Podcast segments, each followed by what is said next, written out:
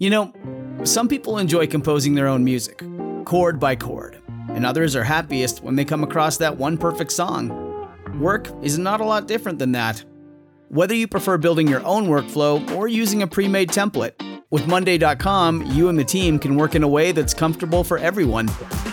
Tap the banner to go to Monday.com and build your own amazing workflow, or find an awesome template. No judgment.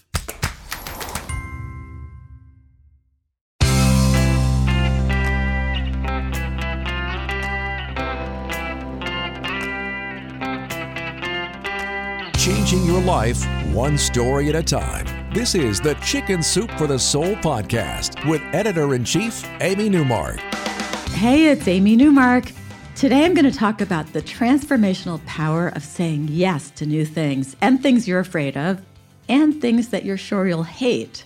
Because stepping outside your comfort zone truly is a great way to re energize your life and make your world broader again. The word yes is a small word, but it has a big impact. And we have 101 stories about how life changing it is in our new book, Chicken Soup for the Soul The Power of Yes. I'm going to share some of these stories with you over the next couple of weeks. I began the whole book with a story by Victoria Otto Francis. She resolved to do something new every single day during the year she turned 50. She says that balancing 365 new things with work and family was not always easy. In the early weeks of the project, she would find herself racking her brain at 11:45 p.m. to come up with her new thing for that day. Vicky found some little things she could do, things like doing her first Sudoku puzzle or smoking a cigar. And she found some big things, like signing up for an online class to learn Italian. As time went by, she found it easier to find those new things. And it wasn't long before her friends learned that she was open to almost anything they suggested. So friends, friends of friends, everyone started suggesting things that Vicki could do during her year of saying yes to new things.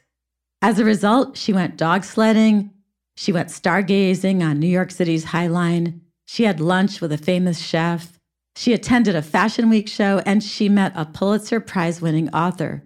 She says that she turned into a person who said, Why not? instead of why.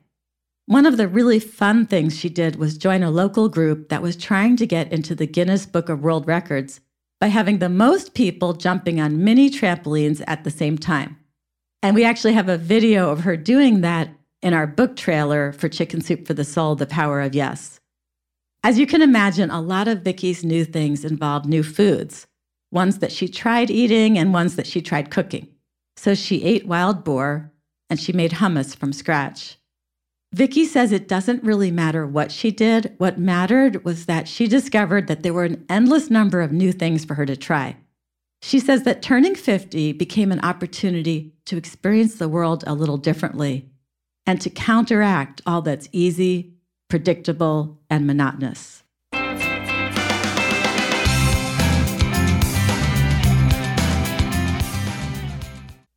When Vicki turned 50, she made a policy of saying yes to everything, and it changed her life. Miriam Van Scott had a similar epiphany not long after she turned 40.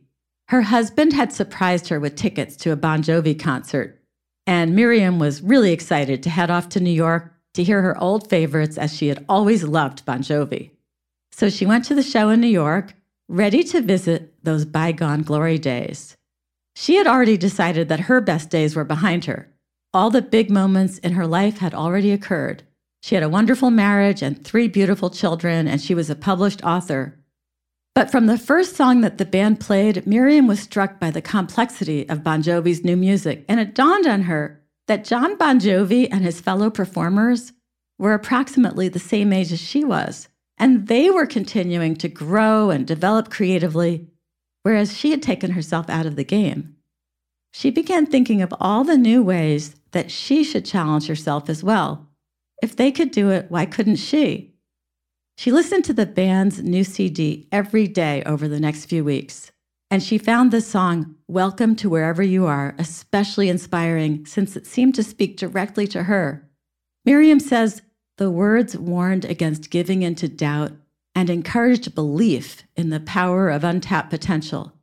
As I listened, I resolved to stretch my own horizons and push myself toward goals never before imagined. For Miriam, that meant trying a new kind of writing. She had always written nonfiction and she was a journalist, but now she would try to write fiction, stepping outside her comfort zone and the box in which she had categorized herself. Within four months, Miriam had written and sold her first short story. By the end of the year, she had a half dozen fiction pieces published, and after that came a children's book. Miriam's new attitude began at that Bon Jovi concert when she saw a man her age doing things that she thought were behind her. So there's a writer named Alan Ball who said this It's a great thing when you realize you still have the ability to surprise yourself makes you wonder what else you can do that you've forgotten about. I'm Amy Newmark. Thanks for listening today. If you want to learn more about our new books and everything else going on at Chicken Soup for the Soul, join the more than 2 million people who follow us on Facebook, Instagram, or Twitter, or visit our website, chickensoup.com. And if you'd like to learn more about Chicken Soup for the Soul, the power of yes, you can find it on our website, chickensoup.com by clicking the podcast button and looking at our featured books. You'll also be able to watch the book trailer there, and you'll hear five stories from the book. Come back for our next episode to hear about two couples who discovered the power of yes. A husband who was sure he was going to hate yoga and ended up becoming a yoga instructor, and a wife who was sure she was going to hate hockey but became an avid fan.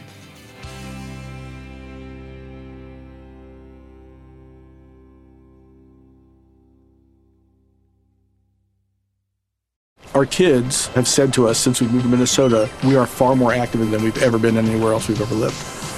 Moving to Minnesota opened up a lot of doors for us. Just this overall sense of community, of values that, you know, Minnesotans have. It's a real accepting, loving community, especially with two young kids. See what makes Minnesota the star of the North.